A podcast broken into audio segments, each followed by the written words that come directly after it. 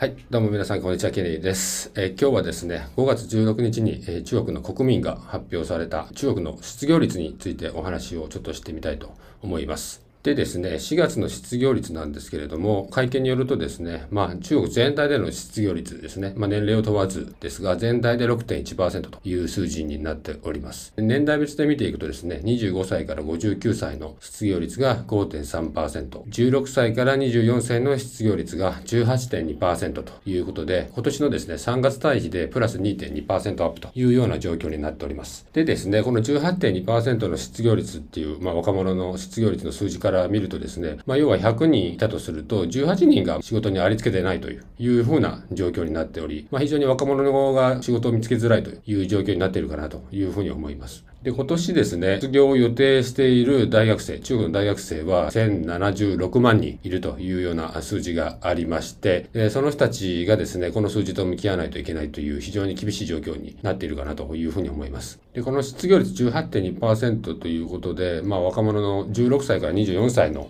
間での数字になっていますけれども、この中にはですね、今年を卒業する大学生の1076万人は含まれていないという事実がありますので、これはかなり深刻な状況状況であるかなというふうに思ってます。でさらに言うとですね、この数字にはですね、都市部でのその失業率がこれだけあって、さらに1076万人の大学生が今後仕事を探さないといけないという状況に陥っているんですけれども、まあ、この統計があくまで都市部の統計であって、農村部における統計は含まれていないということなんですよね。だから実際問題として職にありつけないという人がもっといそうだというふうになっているとかと思います。で、往年のですね、この若者の16歳から24歳、いわゆる中卒、高卒、大卒っていった若者たちのの失業率っていうのは、まあ、往年で言うと4%から5%ぐらいっていう数字だったんですけども、今年の数字で18.2%ということで、かなり高い数字になっていっているのがよくわかると思います。まあ、これまではですね、就職難、就職難というふうに言われててもですね、まあ、あくまで自分の理想像を追い求めるんじゃなく、ハードルを下げてですね、自らハードルを下げて、まあ、少しでも安い給料であったり、まあ、妥協して、自分がやりたい業種ではないところの仕事をやったりとかっていうことで、仕事はにありつけることはできたんですけども、今後、ちょっと今年以降に関しては、ちょっとかなり厳しいんじゃないかなというふうに思いますね。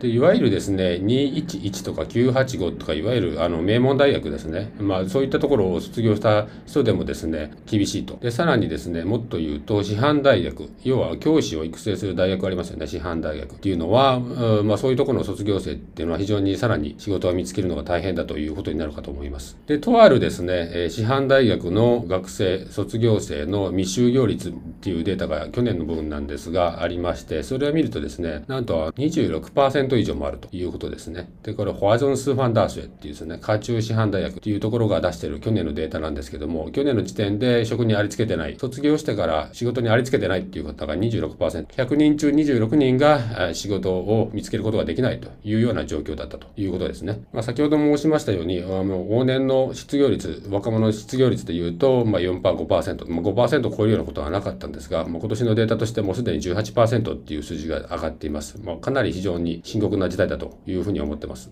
でさらに言うとですね、まあ、地方の財政収入っていうのが、まあ、今回の今年のですね、コロナ禍によって、まあ、ロックダウンとか、それによってですね、財政収入が非常に減ってますよね。まあ、深センとか南京だとかもう50%以上減っていうようなデータが出てるので、で公務員っていうのが今まで、まあ、中国の中でも人気で、鉄板みたいな感じで人気だったんですけども、まあ、公務員自体もあの今後リストラをしていってですね、人員削減をしていって、コストを抑えていかないといけないような時代になってるので、公務員の職にありつくことすら難しいというような状況ですから、まあ、民間企業に関して言えば、もっと厳しい状況になるかなというふうに思ってます。